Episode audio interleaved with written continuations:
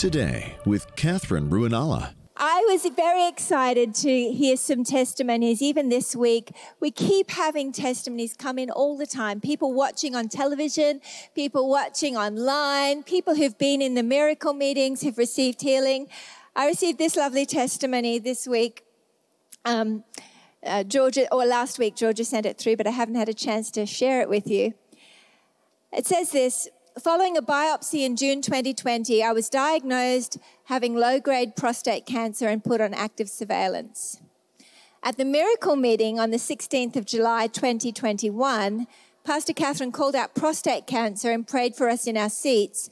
So, in accordance with the GCC teaching on faith, which is just the Bible teaching on faith, that I had been newly exposed to, I took it that I was healed.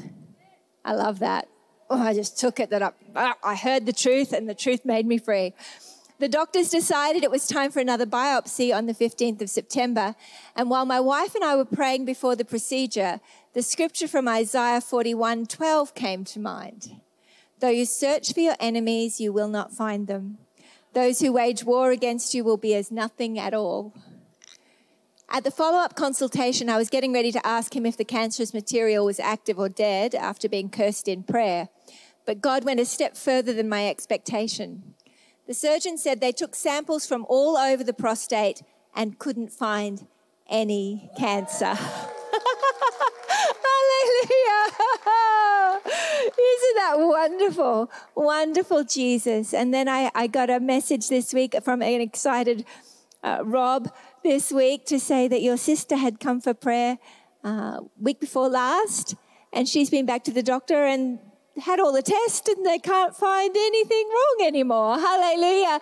God is so faithful. So we're so grateful for his goodness. We love to hear your testimonies. So please do send us your testimonies. It's so encouraging. Hallelujah. Well, if you have your Bibles with you, why don't you turn with me to an interesting story in Numbers. It's the beginning of the Bible. Genesis, Exodus, Leviticus, Numbers. Numbers chapter 13. And we're going to start partway through verse 26. Now, if you've got reading your Bible on your phone, don't look at Facebook. Praise the Lord. Eyes here, praise God, or we can, you can read along with me. Numbers uh, 13 26.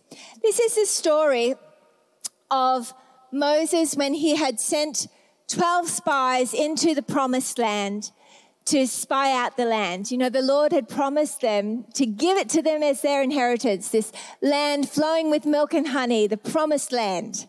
And they went into, they sent in 12 spies. And here we pick up the story where they're coming back laden with huge bunches of grapes and incredible produce from the land and the report. And everybody's ready to hear the report of the 12 spies. So it says here, they brought back word to them and to all the congregation and showed them the fruit of the land.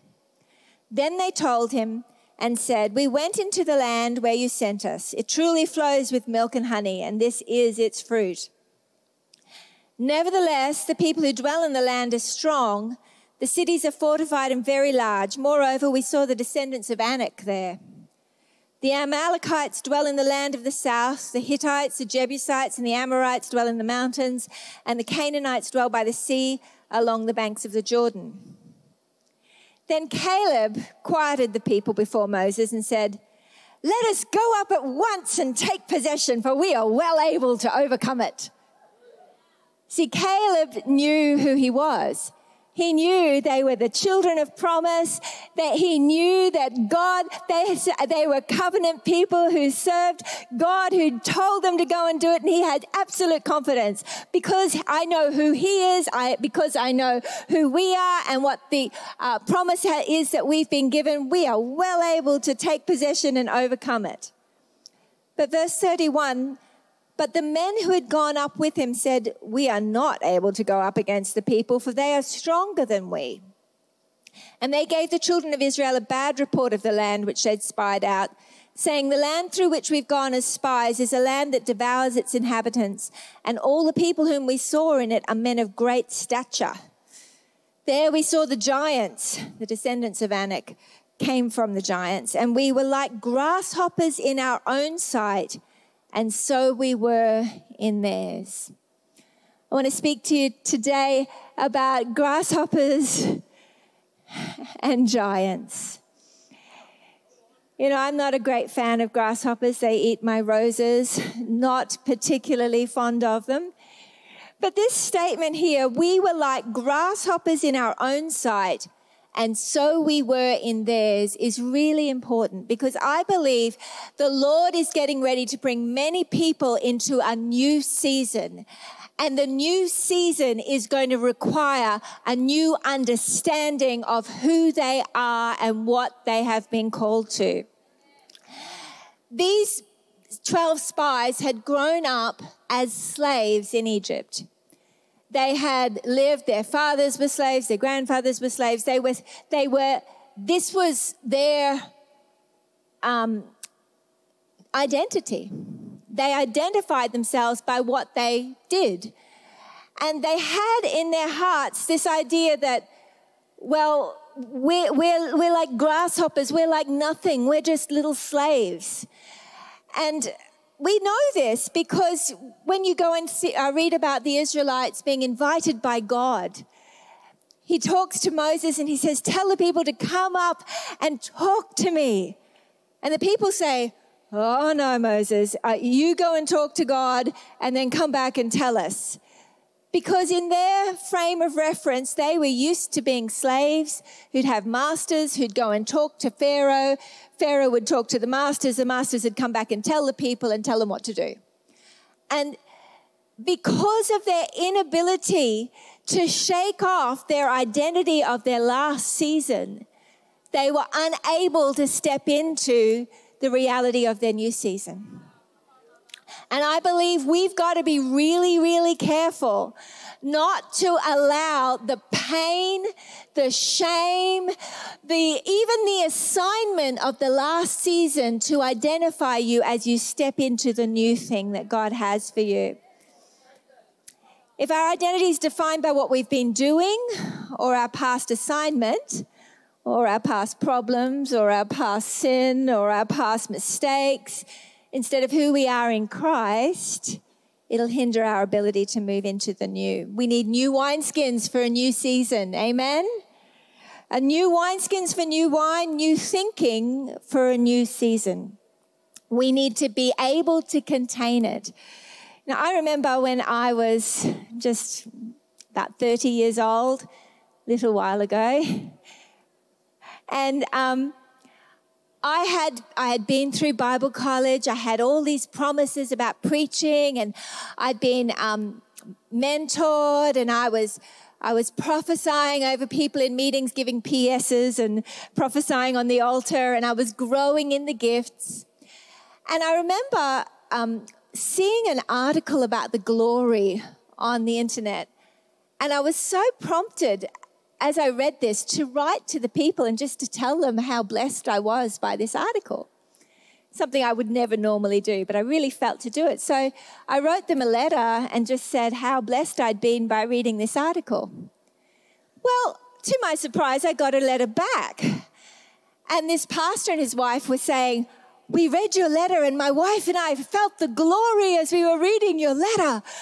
Do you ha- we're going off to France next week to minister. Do you have a prophetic word for France?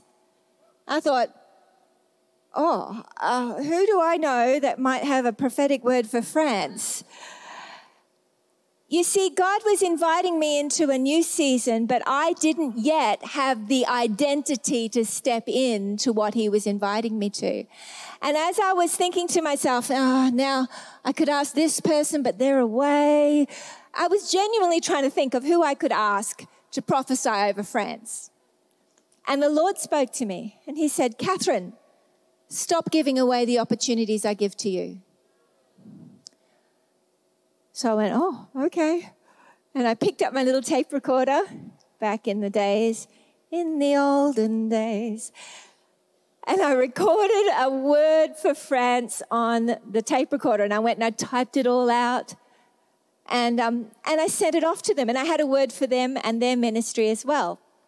Well, they wrote back and went, Oh, my wife and I experienced the glory. We could feel the tangible presence of God as we were reading this word. The churches in France are going to be so blessed. We were so blessed. It's an amazing word. And, and they said, And we'd love you to come and minister in our church here in America. And I just received a prophetic word from a prophet, Emmanuel Raj. Most of you know Emmanuel. I, I was um, I was just serving in a, a church. I would do whatever needed to be done, and he'd picked me out of the crowd and prophesied. The Lord says you're going to the United States of America, and your name's going to be in big letters all over America, and um, and you're going to be ministering there, and you're going to have great favor. But people said to me, Oh, I think that's a flattery prophecy. You see, not only can your understanding of your identity limit you, but if you listen to the people who are still identifying you by your past season, you can also be limited. That's why it says a prophet in their own hometown is often not without is without honor, except is not without honor except in their own hometown. And and we have to be very careful about what we allow to define us. I remember telling people about the the um, call on my life when the Lord started to speak to me about the call on my life. I remember telling some friends, and they said, "Oh, never really saw that about you." I think, oh. It's like Joseph when he told his dream to his brothers and they were all angry. You have to be wise and you have to be careful who you share your pearls, your precious things with. Amen. But you also got to be careful of the haters. Like I sometimes, sometimes people don't like me on social media. I bless, block, delete. Hallelujah. Repeat, bless, block, delete. Hallelujah. And if I'm really, uh, if, if they're quick, Georgia or Nick or Tom, bless, block, delete before I even get to see it. So if you don't like me, please don't watch. And, uh, and I probably won't read your comment anyway. Hallelujah, because they'll get there first. Hallelujah. Praise the Lord. Love you too. But you see, if you let what people say about you define you, you are always going to be limited. The heart of the Father is that you would humble yourself and receive what you can have no part in earning and say, Lord, thank you. Be it unto me according to your word. Little 14 year old Mary, when the angel Gabriel arrived and announced, You're going to be the mother of the Savior she was like, but you know what she didn't do? She didn't reject it. She said, Be it unto me according to your word. And then when she went to see Elizabeth, Elizabeth said, Blessed are you among women. And she said, Blessed are you who has believed for there will be a fulfillment of those things promised to you. We must believe what the Lord says. We've got to let Him speak it to our hearts and we've got to come into agreement with it. Because if we remain as grasshoppers in our own sight, thinking it's some form of religious false humility is, is going to please God, we're going to limit and, and cap our ability to step into the new thing that God has for us. We were as grasshoppers in our own sight, and so we were in theirs. You see, if you consider yourself weak and pathetic and useless, then when you go to minister to somebody and this is what you believe about yourself in your own heart, they're not going to be very excited about receiving from you. They're looking for someone who is bold as a lion, and the righteous are as bold as a lion, not the condemned and the shamed. Those who'll shake that off and say, that is not my identity. I like the way Mark would say that sin is not defining, it's just deceiving. We've got to be very careful not to let the mistakes of the past or even our assignment of yesterday define our ability to step into what God has for us today. Amen. So I think about David when he um, when he came down to the battle and Goliath was intimidating everybody, he got there and he had understanding of who his God was and who he was. He'd been a private warrior. He'd fought the lion and the bear, and the Lord had come through for him on every count. And now God was opening up an opportunity for him to step into a, to a public role of a public warrior. But on the cusp of a breakthrough, you'll often get those who will try to limit you and pull you back. I think about his brother Eliab when he heard David saying, Who gets, what does the guy get that takes out Goliath? Who is this uncircumcised Philistine coming against the army of the living God? Who gets to do it? Oh, this is so great.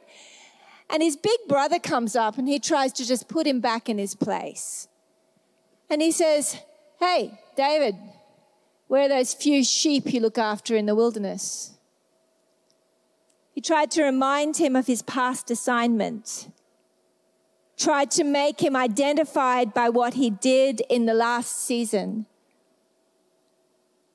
and, and help him believe you are nothing more than your last assignment. You see, if your identity is tied up in what you do, you're in danger.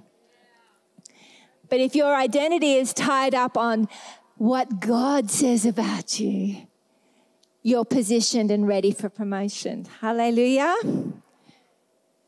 When I went to the US for the first time, I, I responded to this man's invitation. Praise the Lord. And it was quite a, a, an amazing God opportunity. But on the, uh, after I'd ministered there and we'd seen God do more than we could have ever imagined, um, he uh, wrote to some people in Branson, Missouri to see if I'd like to go there and uh, see if they'd like to have me come. And so we went out there and I was ministering. The, uh, the assistant pastor, after I ministered, he said, That was wonderful. Hardly anybody got up and left when you got up to speak. I said, Oh, that's good. Yeah. He said, Oh, normally if a woman got up to speak, half the congregation would leave. I was like, Oh, thanks. But um, as I was being introduced to come out on the platform, they introduced me as International Prophetess Catherine Ruonala. And I just went,